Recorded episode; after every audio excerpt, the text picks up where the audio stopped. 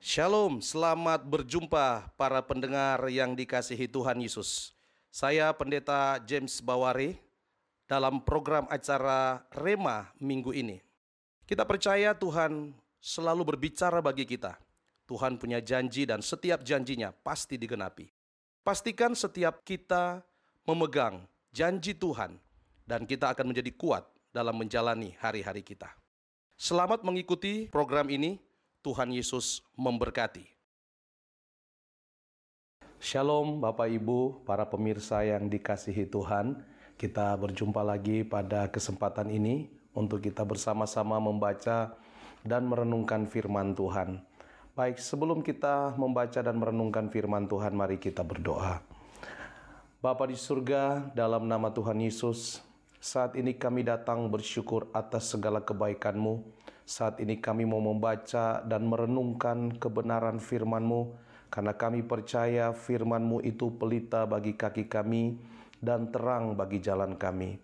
Engkaulah Tuhan Yesus Kristus yang kami nanti-nantikan sepanjang hari. Tuntun kami untuk terus berjalan dalam kebenaran-Mu. Terima kasih Tuhan Yesus. Kami siap untuk merenungkan firman-Mu. Di dalam nama Tuhan Yesus Kristus. Haleluya. Amin. Bapak Ibu, Saudara yang dikasihi Tuhan, pada kesempatan ini kita bersama-sama akan membaca satu bagian firman Tuhan yang saya ambil dari Kisah Para Rasul pasal yang ketiga ayat 1 sampai dengan ayat yang ke-10.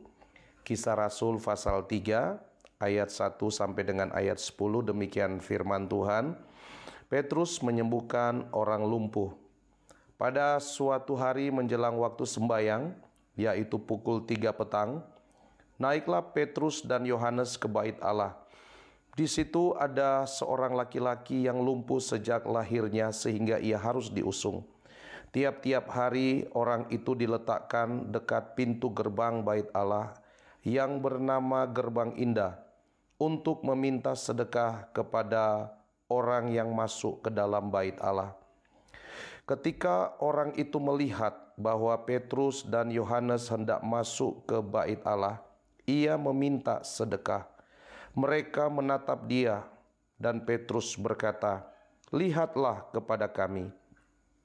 Lalu orang itu menatap mereka dengan harapan akan mendapat sesuatu dari mereka. Tetapi Petrus berkata, "Emas dan perak tidak ada padaku, tetapi apa yang kupunyai kuberikan kepadamu. Demi nama Yesus Kristus orang Nazaret itu, berjalanlah." Lalu ia memegang tangan kanan orang itu dan membantu dia berdiri. Seketika itu juga kuatlah kaki dan mata kaki orang itu. Ia melonjak berdiri lalu berjalan kian kemari dan mengikuti mereka ke dalam Bait Allah, berjalan dan melompat-lompat serta memuji Allah. Seluruh rakyat itu melihat dia berjalan sambil memuji Allah. Lalu mereka mengenal dia sebagai orang yang biasanya duduk meminta sedekah di gerbang indah Bait Allah, sehingga mereka takjub dan tercengang tentang apa yang telah terjadi padanya. Dalam pembacaan firman Tuhan ini kita melihat ada suatu kekuatan yang luar biasa dalam nama Tuhan Yesus Kristus. Dan inilah yang akan kita sama-sama renungkan. Bagaimana kita hidup dalam kekuatan nama Tuhan Yesus Kristus. Dikatakan tadi dalam pembacaan kita ada orang lumpuh yang sejak lahir. Saya kira orang ini adalah orang yang sejak kecil, sejak lahir sangat bergantung kepada orang lain. Itulah sebabnya dikatakan orang harus mengusung dia, membawa dia kemana-mana. Dan salah satu cara untuk orang ini bisa mendapatkan kehidupan atau mendapatkan makan dan minum, dia diletakkan di depan pintu gerbang Bait Allah, sehingga setiap orang yang akan masuk beribadah akan menjumpai dan melihat orang ini. Dan inilah menjadi kesempatan bagi orang lumpuh ini untuk meminta sedekah. Nah Bapak Ibu Saudaraku yang dikasih dalam Tuhan, di dalam ayat yang ke-6 dan ayat yang ke-7 ini yang menjadi fokus kita untuk kita renungkan. Pada waktu Petrus melihat orang lumpuh ini, dia berkata kepada orang lumpuh ini, "Emas dan perak tidak ada padaku, Tetapi apa yang kupunyai kuberikan kepadamu. Demi nama Yesus Kristus orang Nazaret itu, berjalanlah. Ayat 7, lalu ia memegang tangan kanan orang itu dan membantu dia berdiri. Seketika itu juga kuatlah kaki dan mata kaki orang itu. Luar biasa saudaraku yang dikasih dalam Tuhan. Dalam dua ayat ini kita melihat bagaimana Petrus menunjukkan tentang kekuatan kasih Kristus, kekuatan kasih Allah di dalam Tuhan Yesus. Dan kekuatan kasih itu bukan sekedar kekuatan kasih untuk melihat orang yang lumpuh, tetapi kekuatan untuk menyembuhkan orang yang lumpuh. Nah, di dalam kata-kata Petrus ini saya belajar dalam tiga aspek kehidupan rohani untuk kita bisa mengalami kekuatan dalam nama Tuhan Yesus Kristus. Di ayat yang ke-6, Petrus mengedepankan tentang iman. Dan iman inilah yang mengaktifkan kekuatan kuasa dalam nama Yesus. Petrus berkata, emas dan perak tidak ada padaku, tapi yang ada padaku satu, yaitu iman percaya di dalam nama Tuhan Yesus Kristus.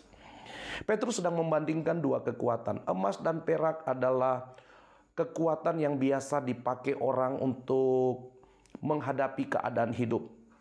Kebanyakan orang akan beranggapan kalau punya emas banyak, punya perak banyak, atau dengan kata lain punya harta yang banyak, pasti punya kekuatan untuk menghadapi keadaan, bisa membeli ini, bisa membayar itu, bisa menyelesaikan banyak masalah mungkin. Tetapi saudaraku yang dikasih Tuhan, dalam kebenaran firman Tuhan ini, Petrus katakan bahwa saya tidak punya kekuatan itu untuk menolong engkau. Saya nggak punya kekuatan emas dan perak yang bisa membuat engkau berjalan. Dengan kata lain menyembuhkan engkau, membayar dan sebagainya. Tapi ada satu kekuatan yang ada padaku. Ini yang aku punya. Yang Petrus punya hanya keyakinan, iman, bahwa dalam nama Tuhan Yesus ada pertolongan. Yang Petrus punya hanya keyakinan, iman, bahwa dalam nama Tuhan Yesus ada kesembuhan. Saudaraku yang dikasihi Tuhan, dan inilah yang dipraktekkan oleh Petrus dalam bagian firman Tuhan ini, bahwa dalam nama Yesus berjalan dan orang yang lumpuh itu berjalan secara luar biasa. Ini suatu kemenangan yang terjadi. Maka dibahas dalam pembacaan selanjutnya di dalam Kisah Rasul pasal yang ketiga ayat 16 dikatakan begini, dan karena kepercayaan dalam nama Yesus, maka nama itu telah menguatkan orang yang kamu lihat dan kamu kenal ini, dan kepercayaan itu telah memberi kesembuhan kepada orang ini di depan kamu semua. Luar biasa. Apa yang telah mengaktifkan kuasa nama Yesus, itulah iman. Bapak, ibu, saudaraku yang dikasihi Tuhan, sebagai orang yang percaya kepada Tuhan Yesus Kristus, Yesus siap menolong kita dalam segala keadaan. Dan saya yakin Tuhan kita sudah siap dengan segala kekuatannya untuk memberi kemenangan kepada kita, untuk memberi jalan keluar kepada kita, memberi kesembuhan, memberi kelepasan dalam segi masalah rumah tangga, kelepasan di dalam masalah pekerjaan, atau mungkin masalah dalam hubungan-hubungan yang rusak, yang retak. Tuhan Yesus sanggup untuk menolong. Namun, untuk mengaktifkan kekuatan kuasa dalam nama Yesus Kristus itu, perlu iman. Iman merupakan kunci untuk membuka dan mengaktifkannya. Kalau kita tidak mendatangi Tuhan dengan iman, kita tidak mengaktifkan kuasa Tuhan dengan iman, maka kita sama dengan orang yang punya kekuatan hebat, punya kekuatan yang begitu besar, tetapi tidak pernah menggunakannya. Hari ini, dalam kebenaran firman Tuhan ini, saya belajar dari Petrus bahwa dia katakan kekuatan secara manusia saya nggak punya, kekuatan secara harta saya nggak punya, kekuatan secara keuangan saya nggak punya, kekuatan emas dan perak saya nggak punya, yang orang banggakan di dunia ini saya nggak punya. Mungkin di sana sini orang begitu mudah menyelesaikan masalah dengan uang. Tapi Petrus katakan saya nggak punya itu. Tapi yang saya punya yaitu iman. Dan iman ini kepada Yesus Kristus yang sanggup menolong kita. Nah, Bapak Ibu Saudaraku yang dikasihi Tuhan, dari perkataan Petrus ini, mari kita sama-sama melangkah dengan iman. Pada waktu kita menerima Yesus sebagai Tuhan dan Juru Selamat dalam kehidupan kita, maka Tuhan Yesus selalu siap untuk menolong kita kapanpun. Masalah bisa tiba-tiba datang, pergumulan bisa tiba-tiba datang, tantangan bisa tiba-tiba ada. Tapi kita juga harus percaya, Tuhan juga bisa datang dalam waktu yang lebih cepat dari kedatangan masalah-masalah itu. Oleh karena itu, mari aktifkan kekuatan Tuhan. Tuhan menanti kita. Aktifkan kuasa Tuhan dengan apa? Dengan iman. Percaya kepada Tuhan. Berkata-katalah dengan iman. Bertindaklah dengan iman. Melangkahlah dengan iman. Di saat kita mulai melangkah dengan iman, berkata-kata dengan iman, saya percaya kita sedang mengaktifkan kuasa Tuhan yang hebat dan luar biasa. Nah, saudaraku yang dikasihi Tuhan, yang kedua yang kita bisa pelajari dari peristiwa ini adalah perkataan Petrus di ayat yang ke-6, emas dan perak tidak ada padaku. Kalimat ini atau kata ini merupakan style yang biasa diungkapkan oleh Petrus. Makanya di dalam 1 Petrus pasal 1 ayat 18 sampai ayat 19, Petrus menulis demikian. Sebab kamu tahu bahwa kamu telah ditebus dari cara hidupmu yang sia-sia yang kamu warisi dari nenek moyangmu itu, bukan dengan barang yang fana, bukan pula dengan perak atau emas, melainkan dengan darah yang mahal, yaitu darah Kristus, yang sama seperti darah anak domba, yang tak bernoda dan tak bercacat. Kata emas dan perak dipakai juga Petrus untuk menunjukkan tentang bagaimana kita memperoleh keselamatan.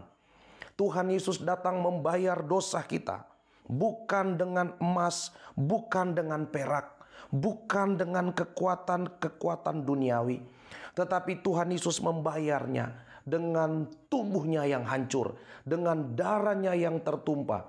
Dia mati di atas kayu salib untuk menghapus segala dosa kita, untuk menyelamatkan kita.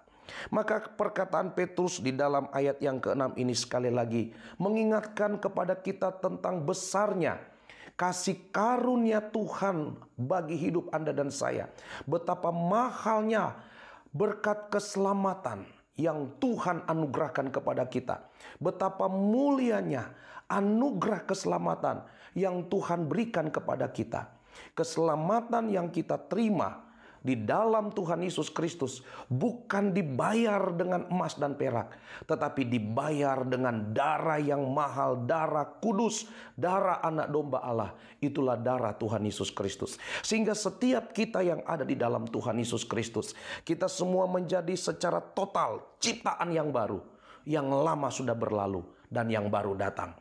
Hikmat yang kita bisa ambil dari kebenaran firman Tuhan ini, mari kita mensyukuri akan keselamatan yang Tuhan sudah anugerahkan kepada kita. Kita menjaganya, kita merawatnya.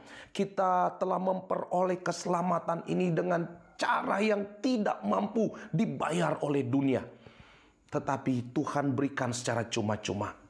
Terima keselamatan itu dan hidupi langkah-langkah hidup keselamatan tiap hari sebagai orang yang bergantung percaya kepada Tuhan Yesus Kristus.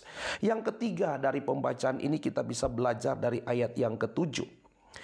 Di mana Petrus mendekati orang itu dan kemudian Petrus memegang tangan kanan orang itu dan membantu dia berdiri. Maka seketika itu juga kuatlah kaki dan mata kaki orang itu. Saudara perhatikan di dalam kalimat ini. Dia memegang tangan orang itu dan membantu dia berdiri. Petrus sedang berbicara tentang kuasa. Petrus sedang berbicara tentang iman. Petrus sedang berbicara tentang kasih. Tapi di sini Petrus tidak hanya sampai kepada perkataan tentang kasih, tentang pedulinya Tuhan. Tapi Petrus menunjukkan dengan wujud nyata. Dia mendatangi orang yang lumpuh itu, memegang orang itu dan membantunya berdiri. Petrus sedang menunjukkan bahwa Tuhan dengan kasihnya sangat real. kasih Tuhan itu sangat nyata, betul-betul dapat dirasakan. Dan Petrus menjadi perpanjangan tangan Tuhan untuk menyentuh orang itu, supaya orang yang lumpuh itu boleh betul-betul merasakan jamahan tangan kasih.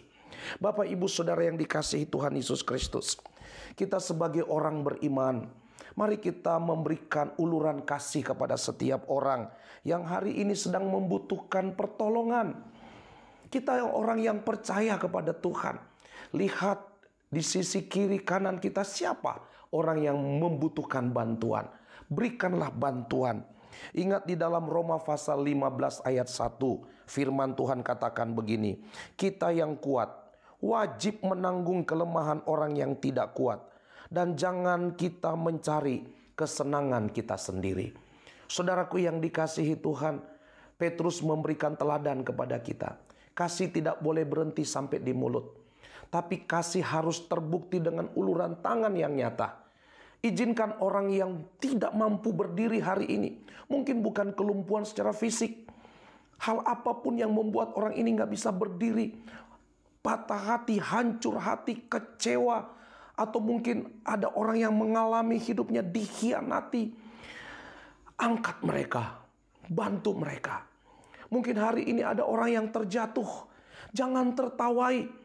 Jangan menjadikan orang-orang yang terhilang, terjatuh dalam dosa menjadi buah bibir percakapan, saudara. Biarlah ini menjadi doa kita, dan kita datang menjumpai mereka, membawa mereka datang kepada Tuhan. Kasih tidak boleh berhenti di mulut, tapi harus terbukti dengan uluran tangan untuk membantu, menguatkan orang yang lemah, supaya orang yang tidak bisa berjalan hari ini, dia bisa berdiri dan dia bisa memuji memuliakan Tuhan, menunjukkan kebesaran Tuhan. Karena sebagaimana dalam kebenaran firman Tuhan ini, dampak daripada apa yang diperbuat oleh Petrus, orang yang lumpuh ini melonjak berdiri lalu berjalan kian kemari sambil memuji Allah. Dan orang-orang yang melihat takjub, betapa luar biasa. Saya yakin Bapak, Ibu, Saudaraku yang dikasihi Tuhan, kita sebagai anak-anak Tuhan, sebagai orang-orang percaya kepada Yesus, ditempatkan di dunia seperti hari ini, supaya kita bisa menjadi alat kasih Tuhan kepada semua orang. Mari aktifkan kuasa Tuhan dengan imanmu. Mari percaya dan hargai keselamatan yang Tuhan sudah anugerahkan kepada kita, yang begitu mahal, dianugerahkan oleh pemberian penebusan darah Yesus. Dan mari kita wujudkan kasih itu secara nyata, dengan memberikan bantuan secara nyata untuk orang-orang yang lemah bisa berdiri kembali. Tuhan Yesus pasti memberkati kehidupan kita. Haleluya.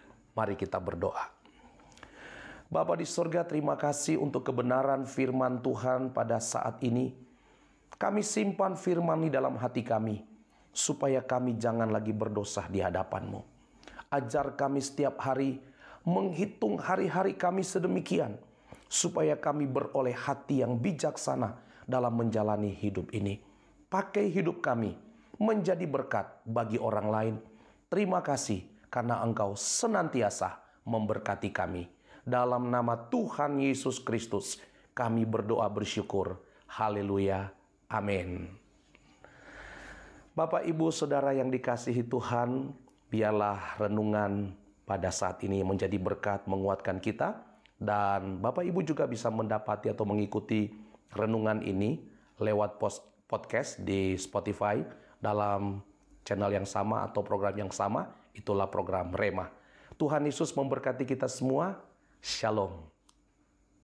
Demikianlah Rhema pada hari ini. Kiranya Rhema hari ini memberkati kita semua. Bapak, Ibu, para pendengar juga dapat mengikuti setiap khotbah-khotbah kami yang ada di YouTube dan di Instagram dalam channel James Baware. Tuhan Yesus pasti memberkati kita semua. Tuhan Yesus luar biasa. Haleluya.